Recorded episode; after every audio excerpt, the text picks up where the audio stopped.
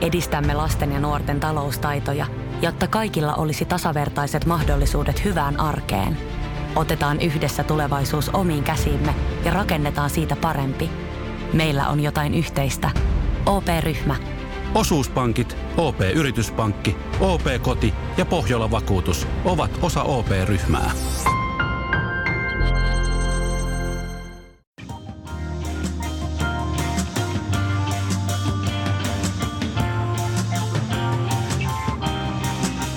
18 vuotta sitten edustamassani Helsingin Puotinharjun valtissa huudettiin ennen peliä yksi risti kaksi valtti voittajaksi.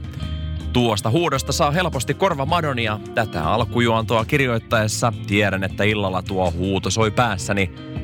Yksi risti kaksi, tuo veikkauspelien kolmimerkkinen symboli. Minkälainen oli aika ennen veikkauksen? Tietääkö kuulijoiden nuorempi sukupolvi, mikä on täytetty kirjekuori, joka lähetetään Englantiin. Minkälainen vaikutus veikkauksella on suomalaiselle jääkiekkoilulle ja jääkiekkovedon lyönti? Ne ovat meidän teemat tässä jaksossa. Vierana meillä on Veikkauksen kansainvälisten toimintojen johtaja Jari Vähänen. Tässä jaksossa on hyvin paljon uutta informaatiota, joten jos tykkää uudesta informaatiosta, ota hyvä asento, hörppää hieman kaffea – ja nauti, sillä tämä on urheiluseurojen sisäpiirissä. Tämän jakson virallisina valvojina toimivat minä Mikke Alho, hyvää iltaa, ja Tero Auvinen, hyvää iltaa. Tämän urheiluseuran sisäpiirissä. Tervetuloa mukaan.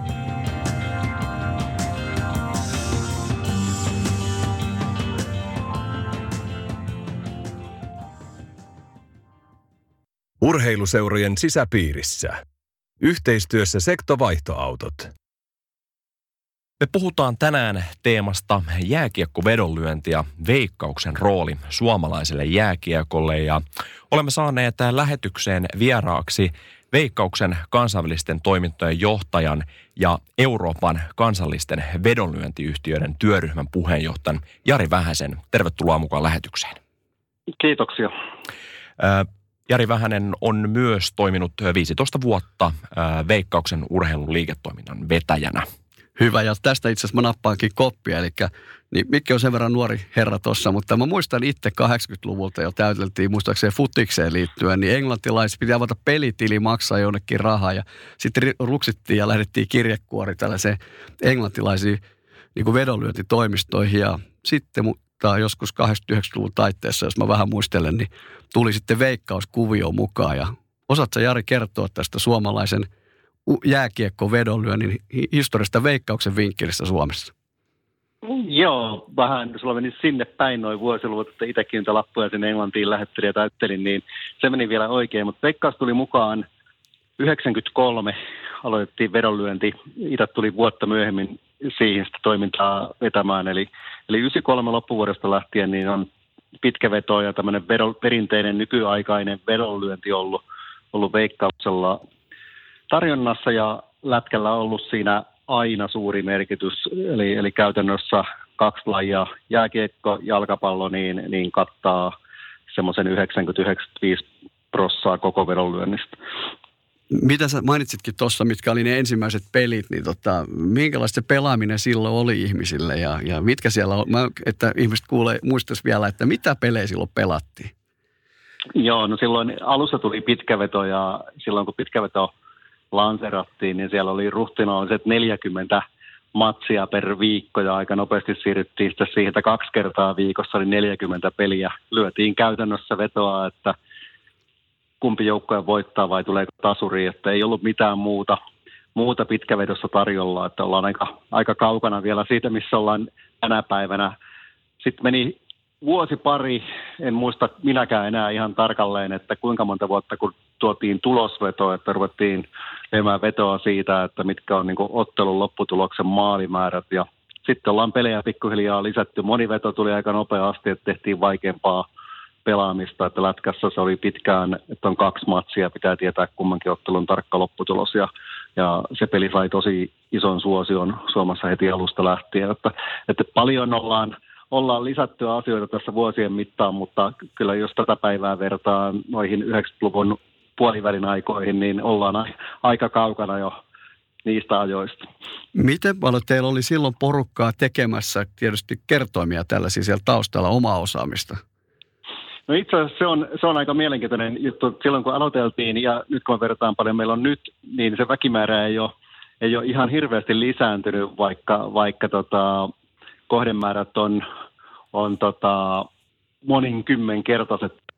Aloiteltiin viidellä, viidellä tyypillä ja, ja tota, tällä hetkellä taidetaan olla niin kuin pelkästään vedonlyöntiä tekee meillä viitisen toista, että ei ole, ei ole kovin suuri porukka edelleenkään se, joka sitä siellä päivätyönään tekee, mutta silloin se viiden hengen porukka, niin oltiin aika lailla pioneereja, että, että tota, oltiin pelattu itse kukin varmaan jonkin verran sinne Englantiin tai lippulappujen kanssa, mutta, mutta tota, aloiteltiin jotain semmoista, mistä ei kauheasti ollut kokemuksia juuri kenelläkään Suomessa. Mainitsitkin jo tuossa hiukka tuossa, että jääkiekko ja jalkapallo on niin kuin leijona osas. Osaatko yhtään niin kuin sanoa, että mitkä sarjat siellä esimerkiksi jääkiekosta on niitä, mitä eniten pelataan? No kyllähän siis kotimainen jääkiekko on, on tota, todella isossa osassa, että niin kuin Suomessa meillä on tarjolla käytännössä niin, niin liika ja mestis me ei, ei juurikaan muita sarjoja ole otettu tarjontaan lähinnä tuosta integriteetti eli urheilun tämmöinen puhtaus syistä niin ei olla menty sinne alemmille sarjatasoille juniorisarjoista puhumattakaan, että jotain yksittäisiä peliä on saattanut olla. Että, että kotimaisen jääkiekon osuus on semmoinen, uh, jos mä sanoin, noin 40 prossaa koko, koko lätkä pelivaihdosta. Ja sitten tietysti tota, kansainväliset arvoturnaukset kiinnostaa, niitä ei tietysti niin hirveästi ole. KHLn suosio on, on siinä näkyy tämä jokereiden merkitys kyllä aika vahvastikin, että, että sen suosio on kasvanut ja, ja tota, NHL on nyt oikeastaan, oikeastaan ollut heti alusta lähtien, niin se on, voi sanoa, että se on räjähtänyt. Eli, eli jos kotimainen jääkiekon merkitys vedonlyönnissä, niin on itse asiassa absoluuttiset luvut on vähän pienentynyt paljon, kun sitä pelataan, mutta viimeisen viiden vuoden aikana niin NHLn NHL-luvut on noin kolminkertaistuneet, että, että, että se on syystä tai toisesta nyt lähtenyt kasvuun, että voi hyvin olla, että kun nyt telkkarista näkyy pelejä, maksukanavien kautta kyllä, mutta silti näkyy pelejä koko ajan, niin, niin silloin on ollut iso merkitys. Meillä oli viime jaksossa vieraana opetus- ja kulttuuriministeriöstä Hannu Tolonen, ja hän sitten mainitsi, kun e, juteltiin sitten, kun mikit oli kiinni, niin siitä, että – miten iso merkitys veikkauksella on suomalaisen jääkiekon niin kuin kehittämiseen ja olosuhteiden kehittämiseen, niin osaatko sä antaa vähän niin kuin mit, ajatuksia, että mikä tämä merkitys sinne on ja millaisista summista mahdollisesti puhutaan? Joo, siis toikin on ihan hyvä kysymys. Ensiksi ennen kuin tuohon vastaan, niin sanoisin niin, että, että niin kuin taustajuttuna, että, että tota, Veikkaushan ei itse suoraan rahaa sinne jääkiekolle juurikaan anna, että meillä on, on tota sponsorointisopimusta jokereitten ja, ja tota maajoukkueen kanssa, mutta, mutta ne on aika marginaalisia sitten taas ne summat verrattuna, mitä, mitä menee niin, kuin niin sanotusta veikkausvoittovaroista, eli siitä tuotosta, mitä veikkaus tekee niin, niin suomalaiselle urheilulle ja jääkiekolle. Että, et, uh, jos muistan yhtään oikein, niin viime vuonna – jääkiekko sai semmoisen 12 miljoonaa euroa veikkausvoittovaroista suoraan. Ja, ja tota, nyt tällä hetkellä se, että mihin se raha siellä menee, mihin se opetus- ja kulttuuriministeriö sitä rahaa jakaa, niin siellä tehdään vuosittain päätöksiä ja nyt toi Tampereen iso jättihallihanke vie kyllä leijonan osan tuosta, tosta, eli se on tämmöinen poikkeusaika nyt menossa, niin kuin Olympiastadionin kunnostus on vienyt vienyt paljon rahaa, niin nyt toi Tampereen hallihanke vie, vie paljon, mutta kyllä sieltä niin kuin kymmeniin seuratyö jäähallin korjaushankkeisiin niin rahaa vuosittain menee. Että, että ennen kaikkea voi sanoa, että melkein kaikki jäähallien rakentamiset ja kunnostukset niin, niin on tavalla tai toisella tehty veikkausvoittovaroilla, että siellä on aika vähän niitä yksityisiä hankkeita, jossa, johon ei olisi yhtään tullut avustusta meidän pelitoiminnasta. Palataan vielä tuohon näihin pelimuotoihin, mitä ihmiset pelaa tällä hetkellä, niin Mitkä ovat urheilupelaamisen globaalit trendit juuri tällä hetkellä?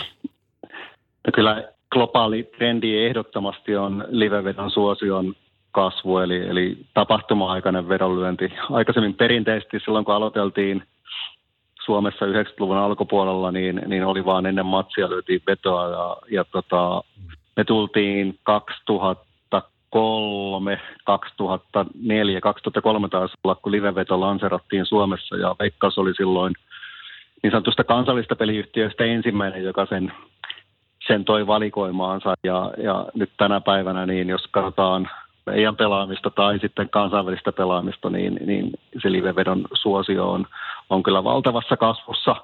Meillä vielä tämmöinen niin pre-match-pelaaminen, eli, eli ennen, ennen tota otteluiden alkua pelaaminen on, on selvästi suositumpaa, mutta sitten jos me verrataan kansainvälisiä tai yksityisiä peliyhtiöitä, niin siellä on jo tilanteita, jossa, jossa tota, live-pelaaminen on isompaa kuin, kuin ennen matsin alkua pelaaminen. Eli, eli se on nyt selkeä semmoinen trendi ainakin.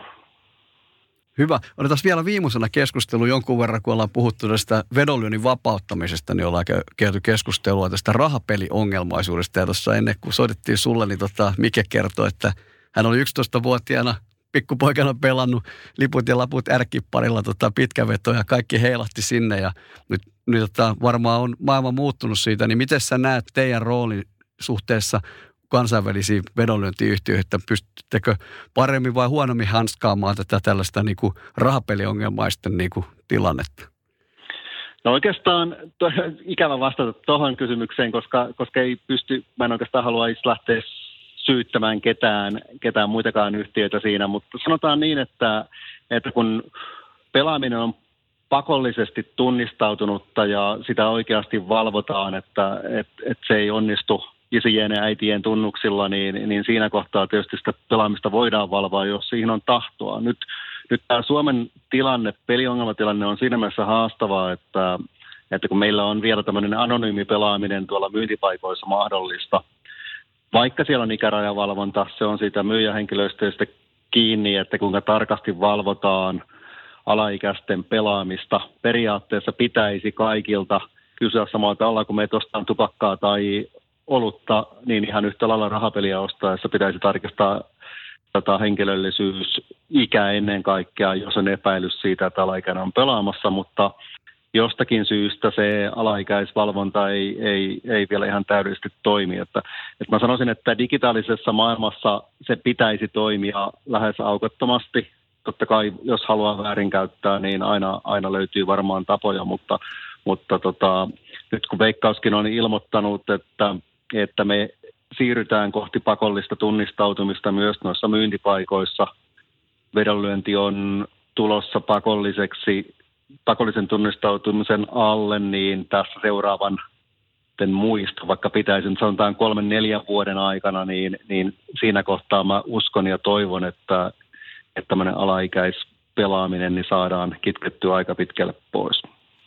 Noihin sanoihin on hyvä lopettaa ja suurkiitos Jari Vähänen, että pääsit mukaan lähetykseemme. Hyvä, kiitoksia. Oli ihan kiinnostavaa keskustelua. Jääkiekko-haastattelu tarjoaa sektovaihtoautot. Sektovaihtoautot.fi Kiitoksia Jari Vähäselle haastattelusta. Ää, Tero, minkälaisia ajatuksia?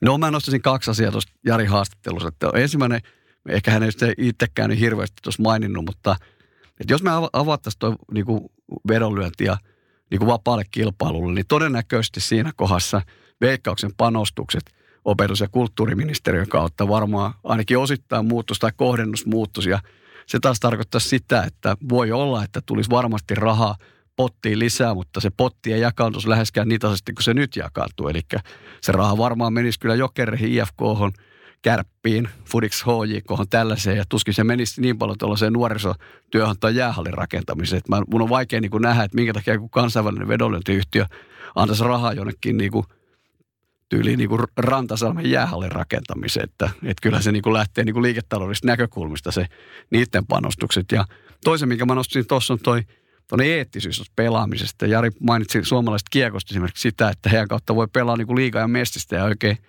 niitä alempia sarjoja oikein pysty pelaamaan. Ja, ja tota, kyllä mä siitä sanoisin sellaisen, että, että mitä alemmaksi mennään, niin sitä todennäköisempää on tänne pelimanipulaatio myös siinä, että se houkuttaa, niin kuin, että pelaamaan niin kuin omia pelejä ja, ja, ja, ja ehkä häviämäkin niitä. Että mun se on myös erittäin hyvä asia, että siinäkin mielessä se, että jollakin tavalla veikkaus on vahvasti mukana tässä niin kuin kontrolloimassa vähän tätä pelaamista.